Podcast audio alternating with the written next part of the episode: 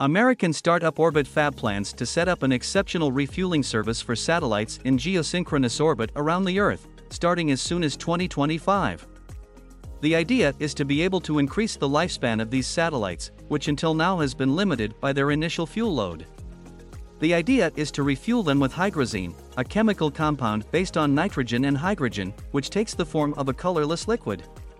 However, James Bultitude, Orbit Fab CTO, commented, Our technology roadmap includes traditional chemical propellants like hydrazine, electric propulsion fuels like xenon and krypton, and green propellants like high test peroxide. In order to be refueled, satellites will need to have a dedicated refueling port, instead of the traditional filling valve. As for the prices at this space based filling station, they are unsurprisingly out of this world, to the tune of $20 million for up to 100 kilograms delivery. But this still works out much cheaper than launching a brand new satellite, while adding even more pollution to the sky. Today, there are thousands of satellites in space, many of which have become obsolete over time. Every year, more than 1,000 new satellites are put into orbit, mainly serving the field of telecommunications.